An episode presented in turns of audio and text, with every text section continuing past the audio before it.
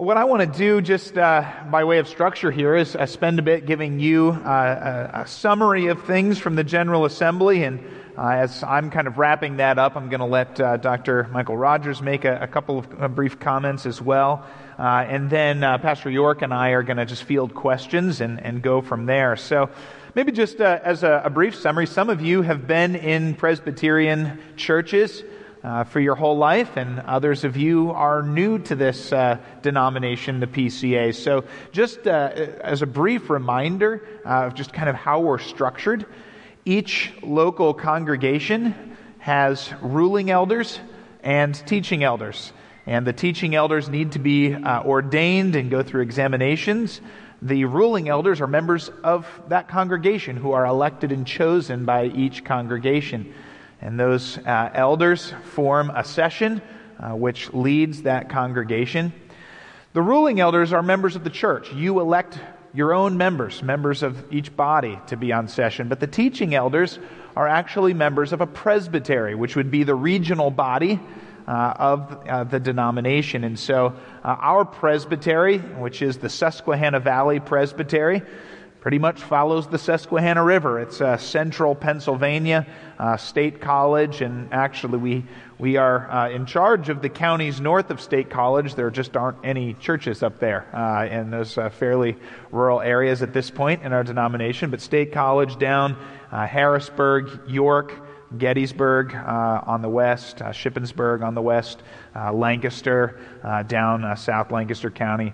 Um, Reading actually marks a different presbytery on, on the east, and so that kind of gives you the bounds of, of the presbytery. Only about 22, I think, churches. I should have verified that number uh, in our regional body. But then uh, each presbytery, I think 88 is the number of presbyteries in the denomination as a whole. Each presbytery then uh, sends, uh, is, is comes together once a year in the, in the General Assembly. And so each, each church can send its teaching elders as well as a set number of ruling elders to be uh, voters or, or delegates there uh, at the General Assembly. The General Assembly meets uh, once a year, except in COVID. Uh, we didn't meet last year, and so this was the first time we were meeting uh, since 2019. And we met this year at end of June uh, in St. Louis, Missouri. And uh, myself and Pastor York went as teaching elders from Westminster. And then um, Jim Ressler, Tom Lintz, and Robert Hayward were ruling elder representatives from our church uh, that were voting there at General Assembly. So we were there with uh, just over 2,100, 2,100 other registered commissioners uh, which was fairly substantially the largest General Assembly uh, that we've had. The previous high was 1,600 total, so uh, that's a pretty, pretty significant increase. Part of that, we hadn't met in two years. Uh, part of that, I think, the significance of the questions that we were discussing uh, brought people to be together. And this was my first General Assembly, so here I am giving a report with nothing to compare it to uh, from prior. So I can just give you my, uh, my uh, report on what I experienced and what happened there. But uh, for me, certainly the highlight of the week was the worship services. the, the whole assembly opens with a worship on Tuesday and then has a worship service on Wednesday and Thursday as well. But particularly that opening service, many men brought their families uh, to that opening worship service. So there were at least 3,000 people uh, worshiping together. That was the first time uh, in a year and a half I'd been in a group like that, um, and, and all in one, one big convention center worshiping the Lord together. Just really a, a glorious time.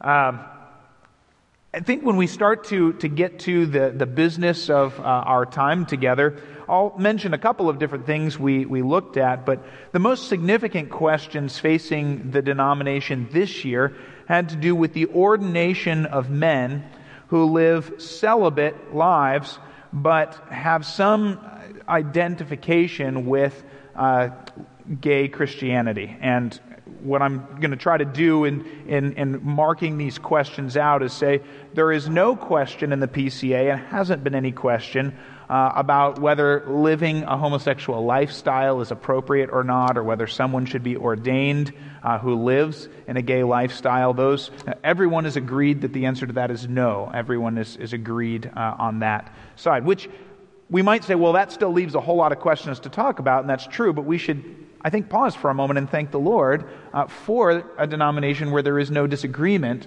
uh, about, that, about that question. I think that's significant. But the question has to do more with what uh, language do we use to talk about ourselves and our lives, and what does that language begin to tell about how do we think about uh, issues of same sex attraction? Is that an orientation that might be true of us that won't change, is something core to my identity, or not? Is it sinful, or is it not sinful, but God has called us not to participate in it?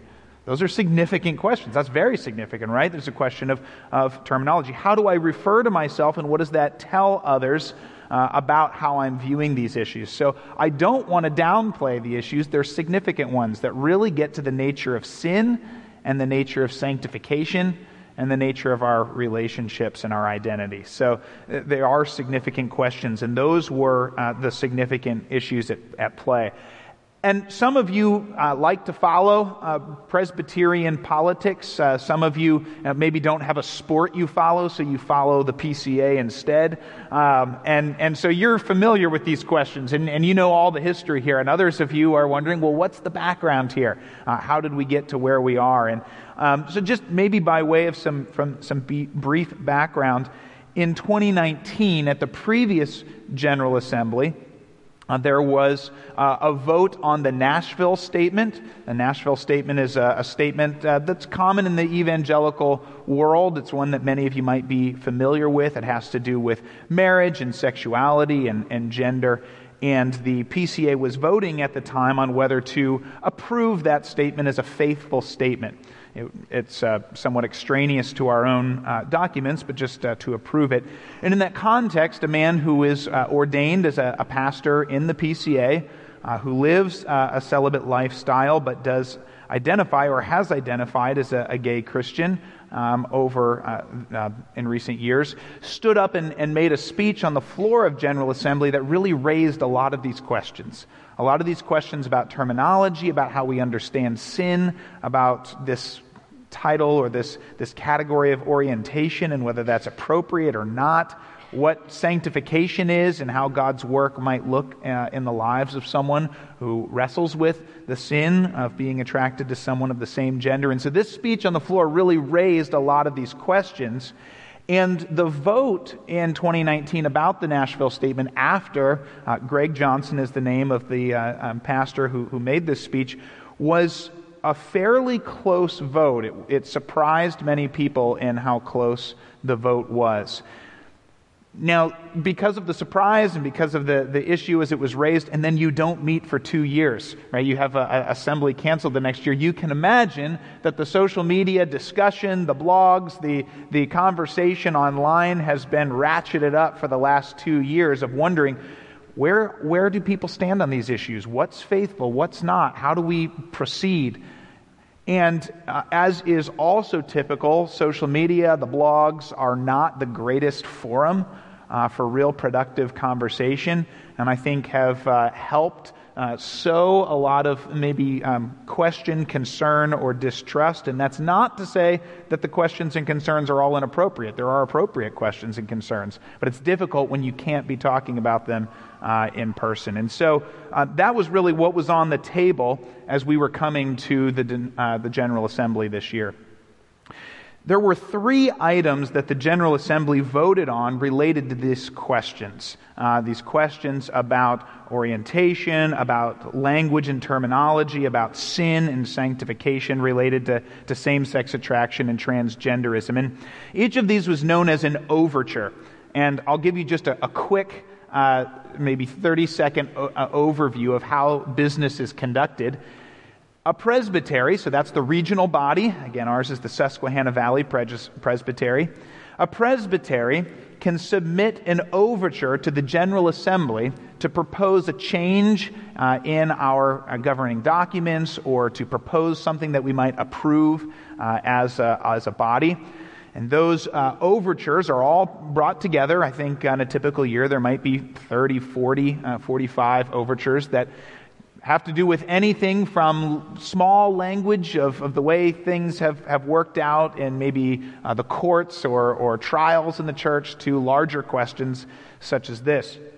Now, you can imagine what it might be like to debate 45 questions with 2,100 people on the floor debating those questions. Um, it would be a bit chaotic. And so we have what is known as the Overtures Committee. And each presbytery sends two representatives, a teaching elder, or pastor, and a ruling elder to that committee. So you're dealing with maybe 140 or 150 people on that committee. And they meet first and have a pre discussion or pre debate on each of the overtures.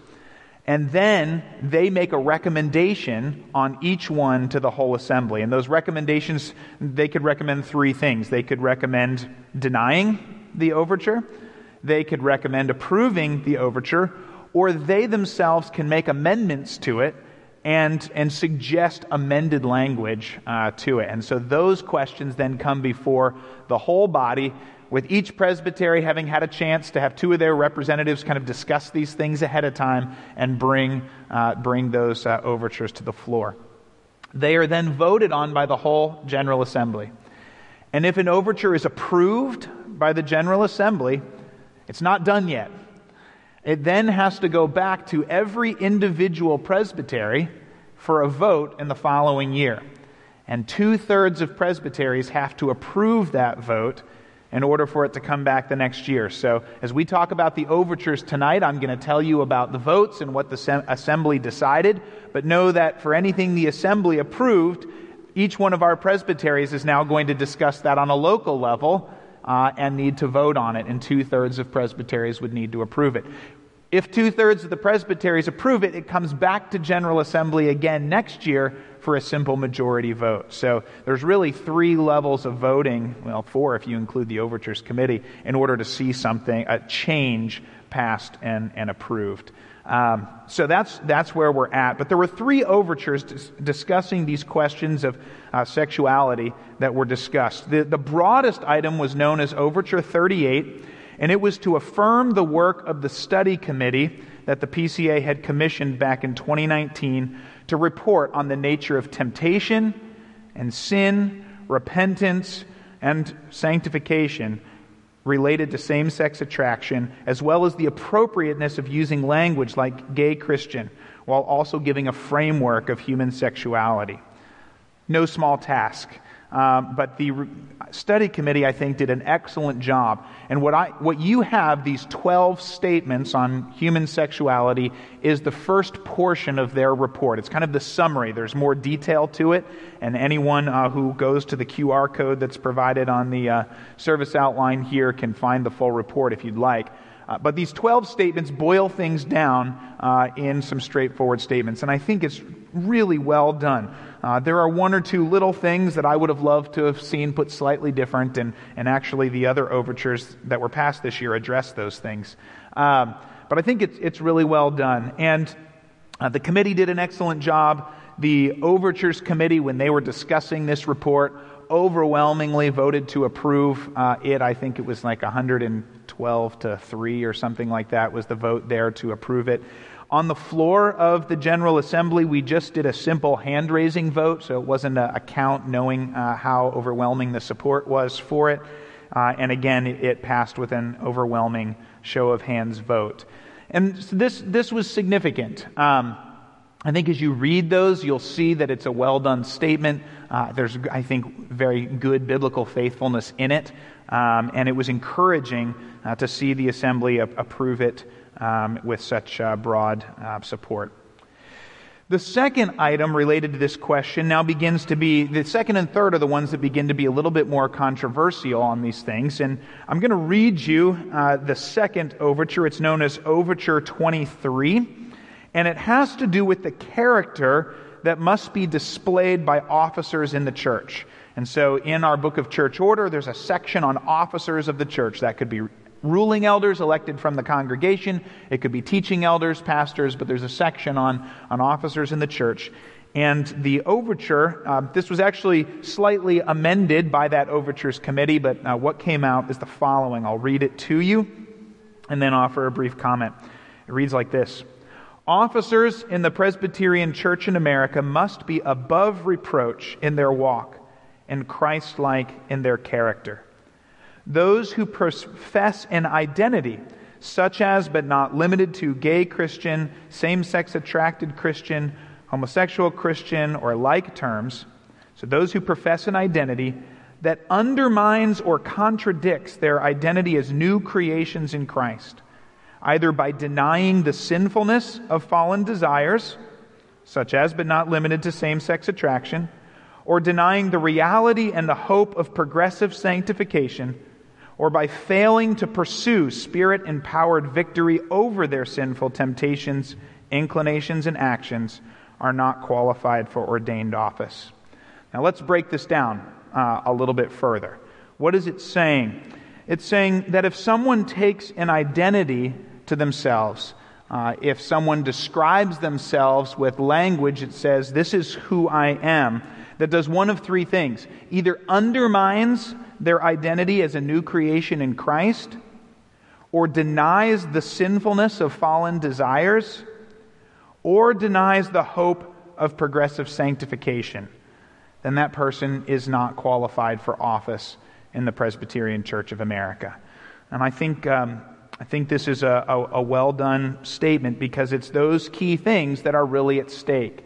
If, if someone um, talks about themselves in a way that says, This is who I am, and I don't see that as a problem as sinful, maybe, maybe you might use a term like broken, but broken is not a sufficient term because uh, disease is brokenness right? Brokenness from the fall could include getting sick. Um, and we want to be clear that when we're talking about our sexuality and talking about pursuing something that the Bible says is off limits in God's plan, it's not just broken, there's, there's sinfulness involved. And so we want to identify our, uh, our desires as sinful, and we want to recognize the hope of progressive sanctification. Now, that doesn't mean that we all think that we are going to overcome sins completely in this life.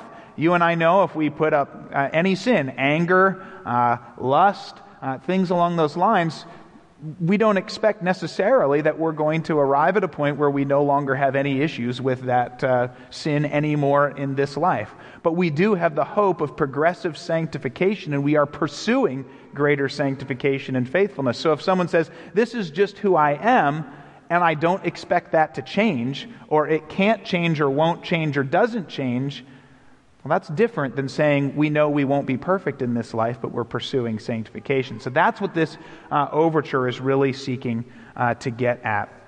And the overture um, was really meant to, uh, to, to get at um, the study committee report has a phrase in there that says we must honestly name our sins, but not be named by our sins. That's a great phrase. In other words, we should identify our sins, but we should not make our sins part of our identity. Our identity. Really well said. So this this overture is trying to spell out that goal.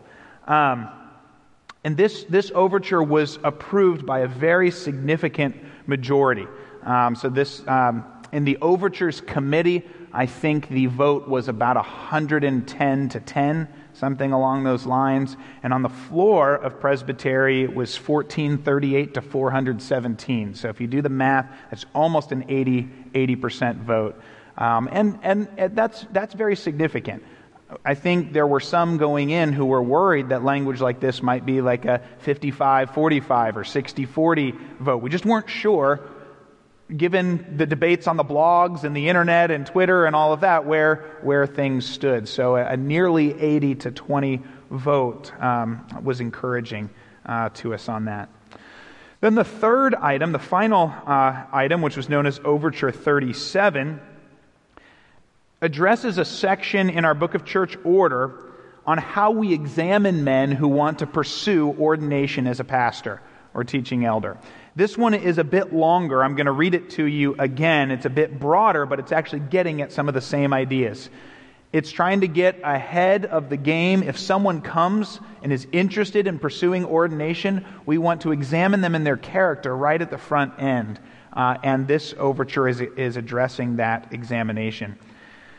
It's particularly encouraging the church, and, and this, while related to this issue, really was needed beyond that. The real goal here is to say when we examine a man to be a pastor, we need to give greater attention to the character and not just their theological accuracy.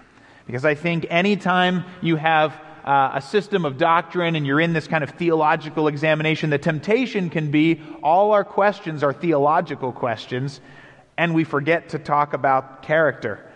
But if you read the news, how many men do you hear failing out of the ministry because of their doctrinal questions? Well, it happens, but compared to the number of men failing because of their character. And so that was really the goal here, but in talking about character, you'll see how it brings these same questions up. So it's a bit lengthy, but uh, I'm going to read it to you and, and comment on it again. It says In the examination of a candidate's personal character, a presbytery shall give specific attention to potentially notorious concerns, such as but not limited to relational sins, sexual immorality, including homosexuality, child sexual abuse, fornication, and pornography, addictions, abusive behavior, racism, and financial mismanagement. Careful attention must be given to his practical struggle against sinful actions as well as to persistent sinful desires. The candidate must give clear testimony of reliance upon his union with Christ and the benefits thereof by the Holy Spirit, depending on this work of grace to make progress over sin and to bear fruit. While imperfection will remain, he must not be known by reputation or self profession according to his remaining sinfulness but rather by the work of the Holy Spirit in Christ Jesus. In order to maintain discretion and protect the honor of the pastoral office, presbyteries are encouraged to appoint a committee to conduct detailed examination of these matters and give prayerful support to candidates. So that's the, that's the text. And you can see the first half really is very broad about character. It's addressing any number of sins and saying we need to do a better job at the front end of examining a man's character. And if you uh, have seen in the news ra- lately, we have men like Mark Driscoll, who again has been forced to resign because of anger and abuse of power. It's not sexual sins, but it's a char- significant character issue that does damage to the office of pastor. And so it's really, um, you add pornography and other things in there, and this candidate should give clear testimony of reliance on his union with Christ and the benefits uh, by, of relying on the Holy Spirit. This overture passed by a still significant but a slightly smaller majority. Um, it was 1130 to 692, which worked out to be about, I think, 68 to 32 percent. Now, why the narrower majority for this question? Well, the debate over this was really over one phrase, and it was the phrase, while imperfection will remain, he must not be known by reputation or self profession according to his remaining sinfulness. And the reason that phrase was of concern is some people felt that it was saying, if anyone knows about your remaining sinfulness, you're not qualified for office. Because it says if he's known by reputation or self profession according to remaining sinfulness. So if someone says, well, I still struggle with anger or I still struggle with something, does that mean he's out? Um, and, and so there were a number of folks who were concerned about that language, and I think that's why you saw more no votes for this overture than the previous one.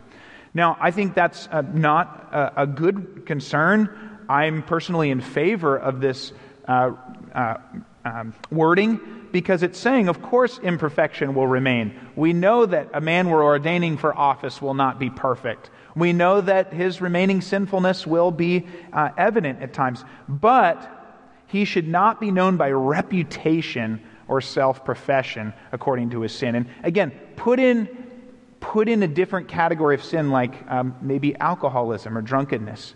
If a man is known by reputation as an alcoholic, he should not be ordained as a pastor until his reputation, because of long faithfulness, has been changed in his community. And so I would say the same when it comes to sexual sins, whether that's uh, pornography or same sex attraction or whatever it is. A man may struggle with sin, but if, if his reputation is still according to his sinfulness, then there's a concern about ordaining him to, to office. He should live such an evident lifestyle of repentance that it's no longer his reputation. And so that's why I and, and um, uh, the delegates here from Westminster were in favor uh, of this language. So that's, those were kind of the, the key um, questions. Obviously, like I said, there's still specific, uh, significant actions that need to be taken. Each presbytery now needs to vote on these, and that will come back to the General Assembly next year uh, to be voted on again.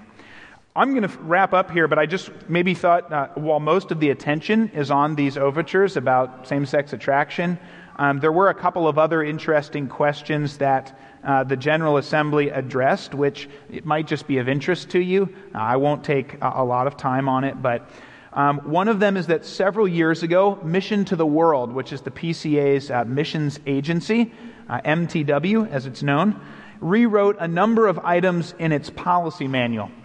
And when it rewrote its policy manual, in the process, it broadened the number of positions that could be held by non ordained men uh, or women. And some of those uh, were appropriate, but there was a concern arose uh, by a number of people that some of these positions really needed to be held by ordained elders. And the reason they needed to be held by ordained elders is because they were essentially overseeing the work of the church. So these would be people maybe who were leaders of a church planting team. And not only do they, we want them to, not only to say, hey, they're, they're leading the work of the church, but we want those people to be, have to be examined according to their theological faithfulness. So that's why we don't want an unordained man. It's not just a question of men and women here, but ordination. And have they gone through the theological training and examination to hold this role?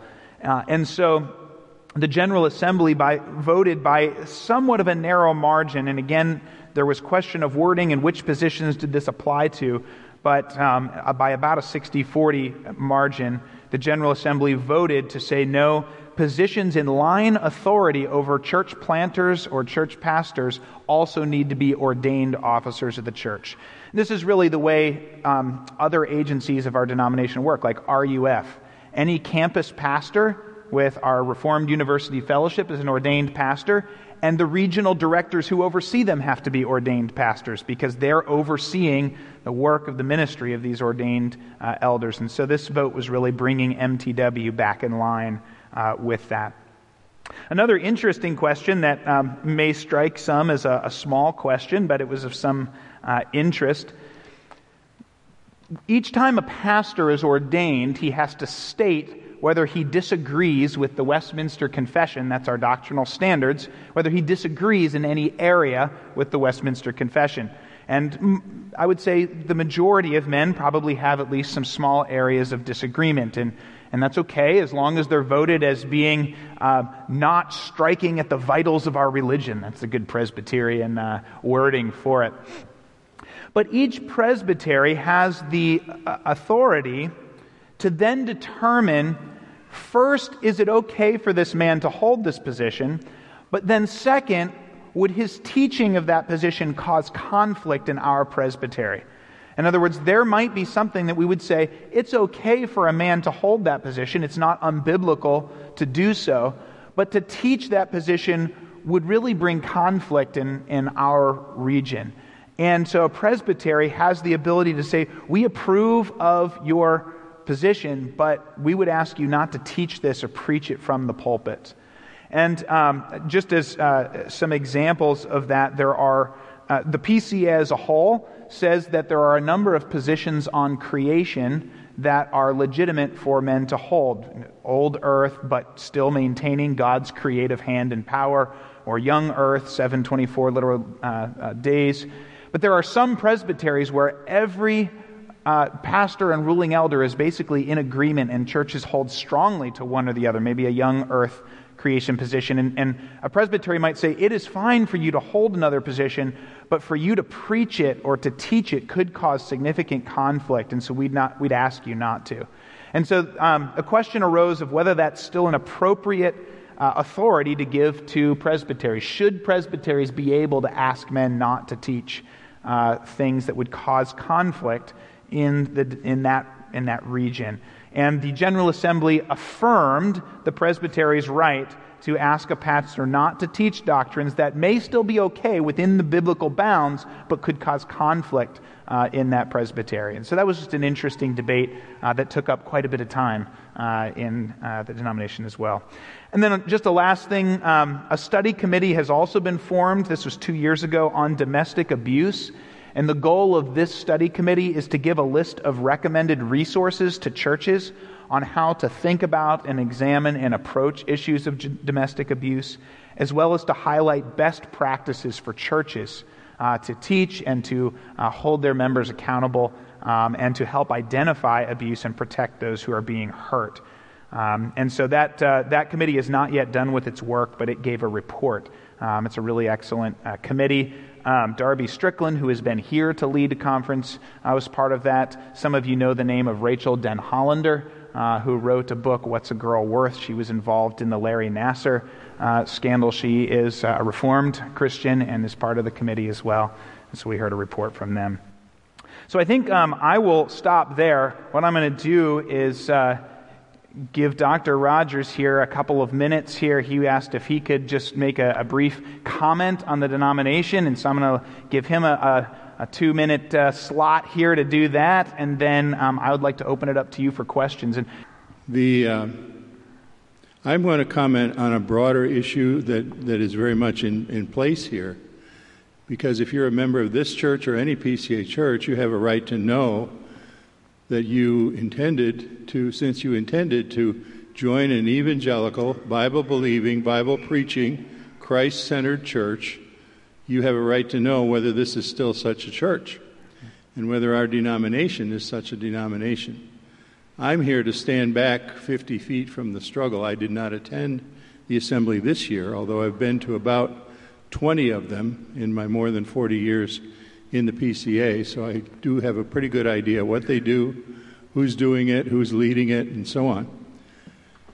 There was a time when, if you told somebody you were in the PCA and they were knowledgeable about denominations, and they might say, Well, how are you different from the other Presbyterians, which we would now mainly characterize as the Presbyterian Church USA? People say, Why are there two big Presbyterian churches three quarters of a mile apart on Oregon Pike. Well, we aren't here to throw brickbats at our neighbors down the pike, but they have to speak for themselves. But they represent a Presbyterian culture and, and doctrinal commitment that was forged in the 20th century and against which our predecessors, great people like Wilbur Siddons, who was our first pastor here, and others, actually, both Mr. Siddons, Mr. Williamson, and I all began in that denomination. The three of us were all ordained there and left. We left, if you don't know why, you could check out a book by J. Gresham Machen called Christianity and Liberalism. It's the best summary of what went wrong in the early 20th century, as Presbyterianism basically sold out its entire birthright and said, well, yes, we have this thing called the Westminster Confession, and maybe our ministers have looked at it before they're ordained, but quite likely they haven't and quite likely they certainly don't hold to it. Not all of them, anyway. Some would, for sure, but most not. And it got to a point when I was coming out of seminary in the 70s that one of my seminary pals was received by a presbytery after a thorough, hard grilling because they smelled a conservative, which he indeed was. And uh, after the vote, someone said on the, while the man was out of the room while they were voting, they said, Well, we hope this is the last of these fundamentalists that Gordon Conwell Seminary has sent to us. And that was the attitude towards evangelicals at that point in mid 20th century. Your belonging to the PCA, Presbyterian Church in America, has you today in, as safe and still strong and secure Reformed biblical denomination as you can possibly find in the United States of America. I'm not afraid of making that statement categorically. The foundation stones have not moved. Every teaching elder, every ruling elder takes a vow not only to hold completely to the Westminster Confession of Faith, which spells out doctrine item by item by item. It's fairly lengthy. If you've never read it, get a copy from the library and take, take a look at it. If you've been in the new members class, you've at least been exposed to it at some time. We, we not only say Scripture is inerrant and infallible, we say if I have ever, if I would ever change my view in this regard, I consider myself honor and ethically bound to report the change to my session and my presbytery. That's where we stand, folks. That's where we still are. I'm saying what I'm saying tonight because I was disturbed earlier this year to have certain few people from our congregation talk to me and say, hey, is Westminster going to have to leave the PCA? I said, why would you ask that? And, well, I read on a blog, or I read on two blogs, these guys are having a big argument about they can't make up their mind about homosexuality. I said, friend, please, I don't know where these blogs are coming from, but what they're saying is false. We are not about to leave over this doctrine at all, but we are trying to work our way carefully, very biblically, fine tooth comb fashion that you see. You, what you see in front of you is a condensation of a 62 page document. We didn't give you the rest of it, did we, Chris? But you can get it. Right. right. So, yeah. It's on the link. That's what, that's what we do. We do theology in great detail when we have to respond to something like this. It's like a hydra with many heads, and all those heads have to be addressed. But, folks, your denomination, Westminster's belonging to that denomination, is secure and solid and steady. When you don't have a General Assembly for a year, the internet takes over. that literally was a very big problem. There were a lot of things out there just floating around, people talking about what they didn't understand, making accusations, making predictions that were not at all accurate or not at all true to reality. Uh, I'm, I'm just here to make that comment. If, you, if I have any integrity in your eyes, folks, I would tell you I would lead the charge, or I hope Chris would lead the charge. He's the right one for us to stampede out of the PCA if we had lost our doctrinal or biblical integrity. It is not lost, it is not in serious jeopardy. Humanly speaking, of course, before God, anything can happen.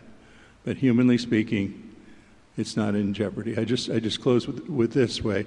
I used to say, people say, well, what is this PCA? Why are you different?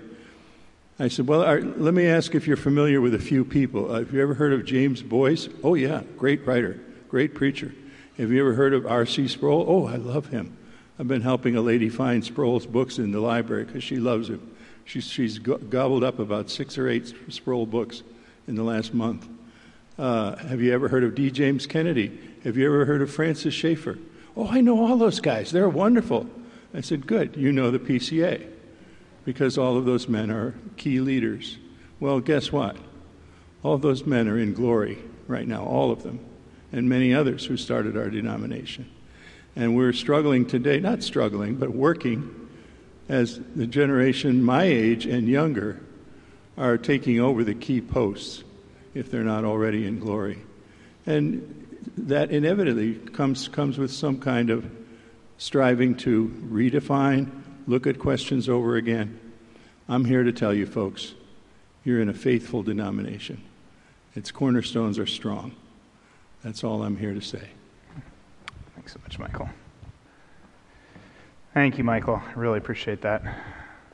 I think uh, there's a certain amount when you go two years with only social media and blogs that all of us were kind of just saying, "Now, what exactly? Where are? Where do we stand here?" Um, and there certainly was some distrust that was sown over these two years by the, the, the posts, and, and that was a significant thing, but I think we were encouraged coming away from the General Assembly.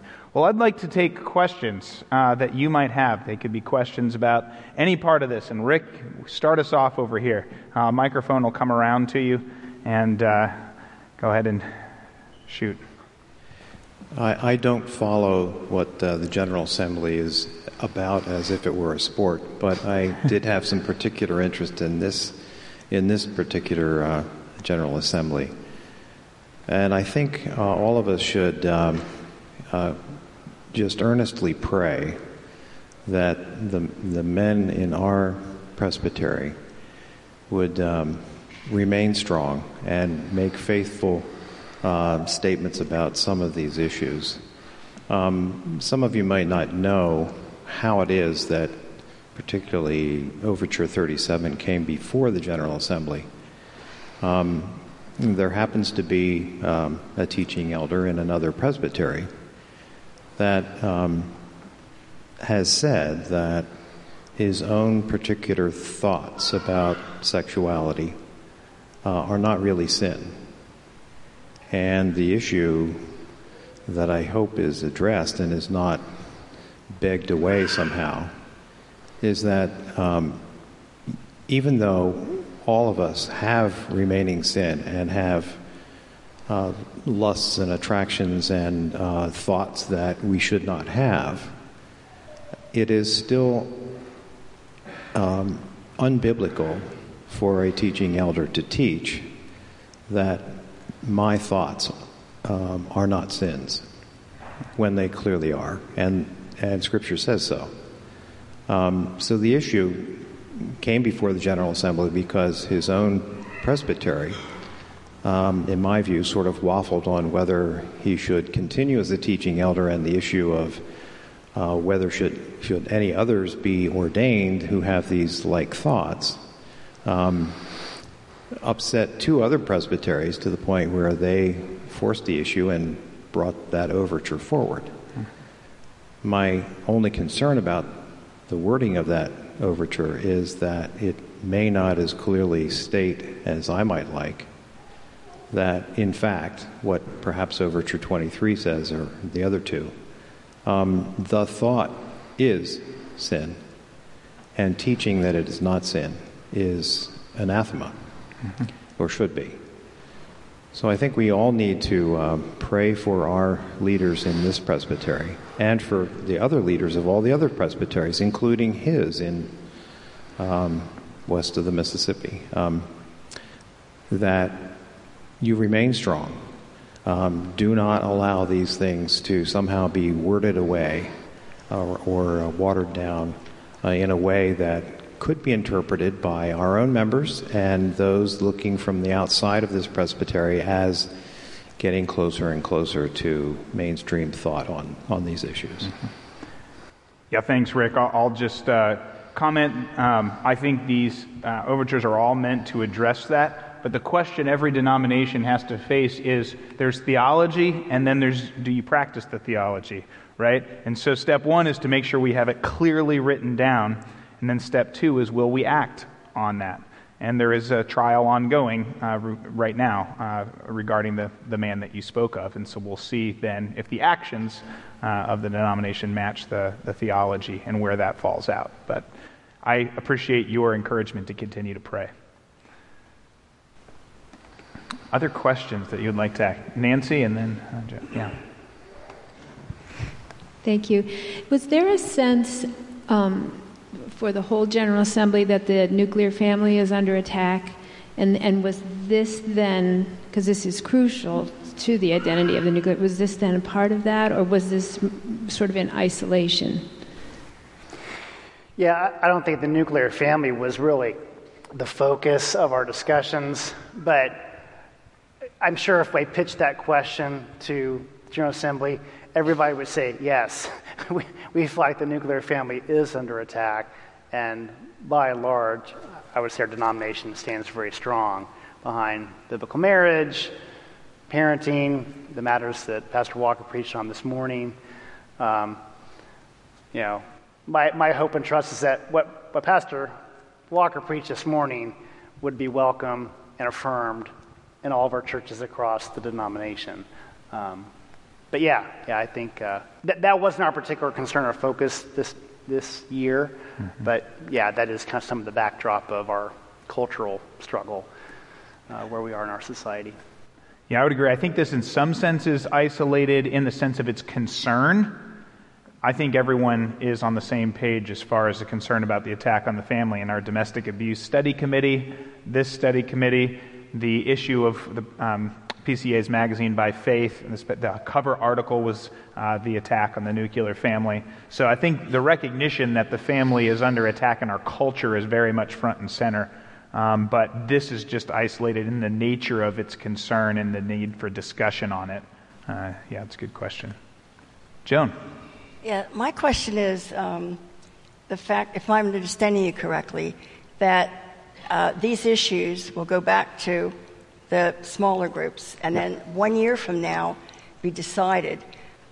My feeling is looking at what's happening in our culture right now, don't, doesn't anyone feel that a year is too long to wait? I mean, I think our children are being exposed to horrible sin that they believe is good. Um, I just read something the other day. I think it's uh, individuals 20 years and under think socialism is good, and our republic, you know, you have a democratic republic, and all that we stand for, including all of our Christian beliefs, are wrong. So I, I feel great. You know, maybe I, I've always been kind of, you know, I want something now. Yesterday is, you know, um, and I know, like, you know, the Lord keeps teaching me patience. But I mean, I, I don't have any children of my own, but I have a lot of children and nieces and nephews and their children. And I, I hear them talk and I uh, see what's happening to our children and in our schools. So, did any of the folks that met have that concern about why are we waiting a whole year? Or are you going to do like individual changes in the smaller groups before you even meet in the big group? I don't, I don't know yeah, if thanks, that's. John. Yeah. Let comment on that. Yeah, I, I, regarding the one year process, it's just it's the process of our government, um, and kind of to speak Entish, not to be hasty. Um, you know, it, there, there is there's wisdom in not rushing through things. So all 88 of our presbyteries are going to grapple with these matters, and there's there's actually eight matters, eight eight overtures that we're going to respond to as presbyteries. Uh, two of which Pastor Walker mentioned. The other six are less significant, more procedural. So our presbytery is going to review these in September and then actually discuss and debate them and, and vote on them in November. So that's going to be our process, and then we send our report back to the general, back to uh, our administrative committee's office, and then they'll be tabulated for uh, for General Assembly next year. Uh, but you know, but even with this one year delay, it doesn't hinder us from speaking on these things. We can preach on these things, teach on these things. We're not waiting for a decision from the General Assembly. We're, you know, and and we're, we're not getting approval from the General Assembly to do, you know, we're called to preach God's word and to hold fast to what is true. And regar- regardless of the outcome of this vote among the presbyteries, we're holding firm to this standard and going to preach and teach God's word and hold, you know, pastors and men coming up for ordination accountable uh, to Scripture. So, yeah, I would just agree. We can, we should be preaching and teaching on these things now and, and I think we, we are. But there's wisdom in not rushing change. Um, there's wisdom in that process. And that process also helps us engender trust because one of the issues in the PCA after two years of lobbying blogs and social media is there's distrust. Well, what, what do you mean by that? What are you trying to get at with that? Or why are you not voting? You must be thinking the year of the, the discussions, we're going to have a number of lunch meetings and discussions in the pastors of our presbytery to discuss these informally um, as brothers. But we hope that the time will allow us to uh, come together and, and gain uh, trust and, and come uh, together to consensus on this rather than just making a lightning flash decision. So I think there's wisdom to it, even as we start addressing them now. Good question. Other questions? We try to spread the questions out at the furthest extremity so our microphone walkers have to get their exercise in. Um, Rachel? Thank you, Chris. I was just wondering if you could. I feel I still feel a little bit confused about what progressive sanctification means and what they're looking for in candidates. Yeah. And I was wondering if, with these overtures, if someone like Sam Allberry would be a qualified candidate for ordination, someone who affirms and sort of doubles down on I will never be in a heterosexual marriage, but I'm committed to chastity, and I'm using this as my platform to um, showcase my obedience to Christ. I just wondered if you could yeah. say a little more. It's a great question. I actually asked that very question about Sam Allberry to a, a brother uh, in the uh, denomination. If you don't know, uh, Sam Allberry is uh, uh, another conservative minister, not in the PCA, um, but he has talked about his struggle uh, with same sex attraction, but he has clearly identified it as sinful. He has not taken it on as identity. He has said, uh, I, I, turn from this. I'm seeking daily uh, to mortify this and to live faithfully to Christ. Um, and it's someone that I have really benefited from and see as being very faithful. And so, just to clarify, a, a man may say thoughts of attraction that are sinful to someone of the same gender are part of the sins I struggle with. They're part of the sins I daily seek to turn away from, repent, and mortify. Um, but they're, they're, they are part of the sins that I struggle with. Um, these overtures do not disqualify someone uh, who makes those, those statements who is in that position. Um, we, we recognize that brother as turning from sin and seeking to be faithful in that. The key is I identify it as sin. I call it a sin. I don't consider it part of my identity. I don't say it's something that can't change or is part of my created uh, being. Um, even and, and, just on the change thing, let me let me comment on that with the progressive sanctification because that's the key. We're not saying um, what, what we're not demanding is we say, well, any you, you, should be able to say any day now these might go away, and I might um, you, know not have any more of these thoughts or not uh, struggle with that anymore. Progressive sanctification is saying I'm daily turning from sin, daily seeking the Lord, and daily looking to the Holy Spirit, whose power is sufficient to do all things. He may totally remove a sin or almost completely remove a particular sin from my life. It may, it may not be like that. It may be a longer, slower growth. We don't know. But what we're saying is to be faithful, you need to be turning from something, looking to the Holy Spirit, and expecting that He is able to overcome sin in our life, even though, like I said earlier, we all know that some sins will be sins we struggle with from day one to the end of our, our lives. But we should be growing in our turning from them, our experiencing them less, hopefully, as we look to Christ and His power by His Spirit. Um, and, and looking to, to Him as He, he works in us. So, I, hopefully, that helps clarify um, that question. I don't know if you want to add to it uh, at all. Jess. In the same section. This is great. Two questions in the same section. Yeah, I was just wondering what happens then to the churches who don't agree with these statements or the teaching elders who don't. Mm-hmm. Um, because even though, you know, 80 20 seems like a pretty good number, like 20% is still a pretty large number. That's a great question, Jess. So, if you know, what happens to, to those who disagree here? Um, you want to talk about that, or you want me to comment on it? Well, I, I can comment on it. I just see. I'll just start talking, and then yeah. Tucker will be up here standing yeah. here. I want to make sure. Well, th- there is a sense in which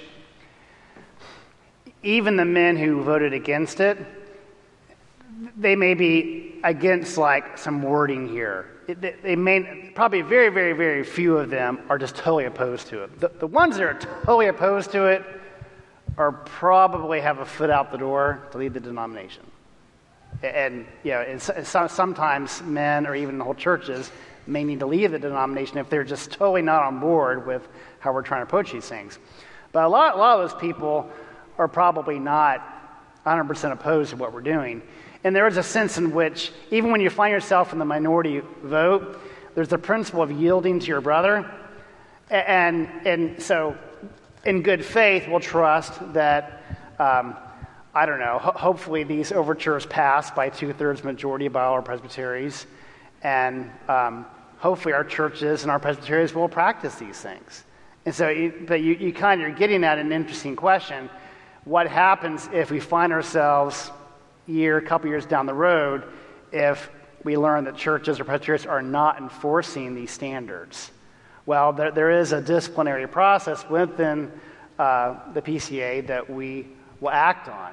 Um, and so, some, sometimes in our past, we've been almost, we, almost a little too zealously acting in, in disciplinary fashion, but hopefully in a God honoring, faithful, biblical way, we'll exercise discipline and hold pastors, churches, presbyteries accountable to enforcing the standard and not letting men come through ordination who clearly are not renouncing these lifestyles and sins and temptations in a, in a godly and biblical way. So, um, you know, we proceed on good faith. We proceed on the principle of yielding you know, in subjection to your brothers. But yeah, uh, accountability will be a key part of making this, uh, implementing the standard uh, in years to come. Yeah, I would agree. And just that's kind of my answer to Rick's question earlier, too. The key will be will the denomination act uh, on these things um, if, if it comes out that some disagree and just want to continue in the denomination, but, but not according to the standards? Will, will we act? And, and I, I, would just add that you know, I'm clerk of our presbytery. I, I'm, I'm very engaged with what's going on with our 22 churches. I kind of know where our, our i feel like our presbytery is in a very good place very healthy, very unified. I don't have any concerns going forward, but I am aware of other presbyteries that are somewhat toxic, sadly. Uh, and we've had men come to our presbytery from other presbyteries, and they're just, it's a breath of fresh air for them to come into our presbytery. I am concerned about some other presbyteries where some of these conservative, progressive battles are uh, at, you know, at loggerheads. And so we need to be concerned about that, pray for that and I realized that I would love just to focus on here and focus on our presbytery, but I realize now we have a responsibility to be more engaged denominationally and, and maintain biblical standards and accountability for the good of the whole um, for years to come. Good question. Yeah, right up here. Microphone's coming behind you. Just to kind of piggyback over that last question. Yeah. Over that Overture 23, when we see that basically 22% voted against it, so how my mind was looking at that was 22% no longer believe in a biblical statement on sexuality. I'm hearing now that's not the case. Um, can you help me understand that 22% a little bit more? Why they, why you think they, there were such a large, you know, you can say 80% voted against it. That's wonderful. I'm concerned about the 22% yep. that didn't vote for it. Do you have any thoughts on why it was that high? Yeah, sure. I'd be, I'd be happy to. Um, so I will speak as the person who was at my first General Assembly, right? So uh, there are people who, who may be able to speak to it uh, more thoroughly. I certainly don't know everyone's mind, but um, I think there are three, probably three camps there. Um, one camp is there are some that I would be concerned that may not have a fully biblical position, and, and, and those, I, I think it's a small number, but we should be concerned uh, there. Another, another group, I think, um, is might pick out a particular word or particular phrase and say, I think we could have gotten a better word instead of that word. But once you make a change to our book of church order, it's, you just heard, it's very difficult to change it.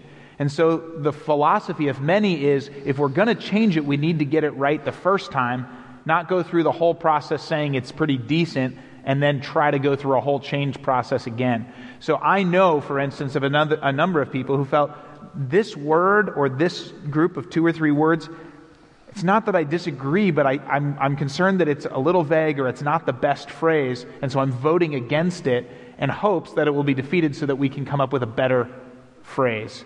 Um, and then I, I think a third group would, would be in favor, but I think, I'm trying to think best how to describe this, a third group, would say, as a denomination, sometimes there, are, there is a portion of our denomination that's on the other side and is maybe so harsh about these things that we really have said things that are um, judgmental and unbiblically harsh about some who struggle but are seeking to struggle faithfully.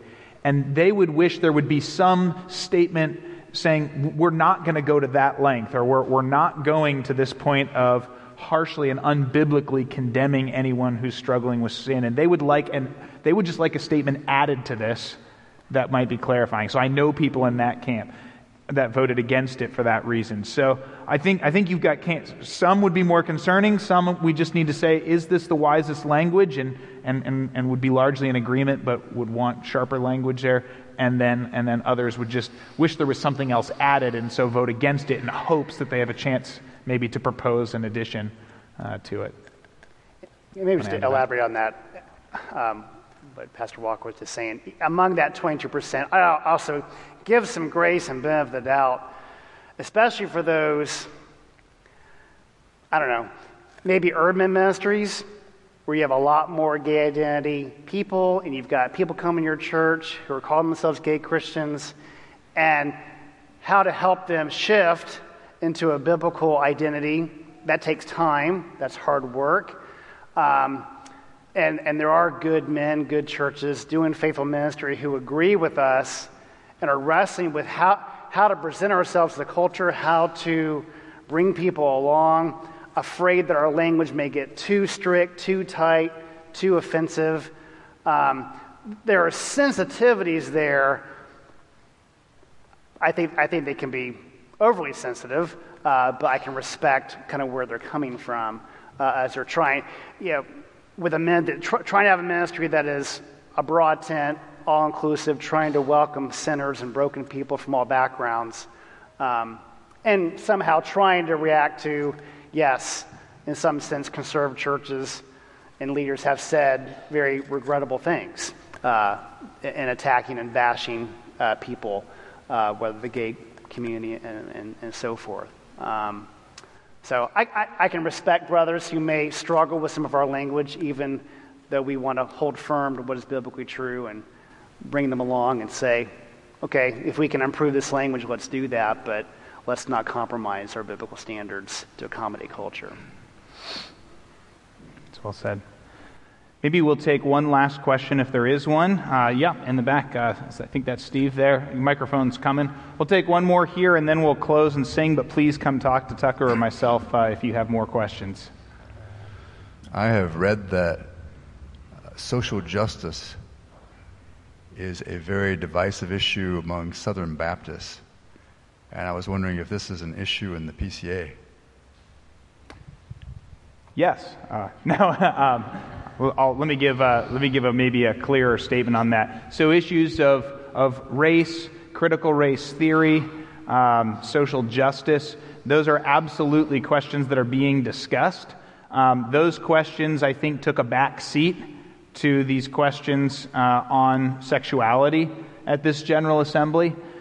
I will tell you that uh, I went to a seminar that was presented on the topic of critical race theory and it was just fabulously done, uh, giving a biblical rebuttal uh, of critical race theory, of concerns with it, and how to live out a, a biblically faithful approach to issues of race and ethnicity and, and prejudice instead. I was encouraged by that seminar, it was excellent.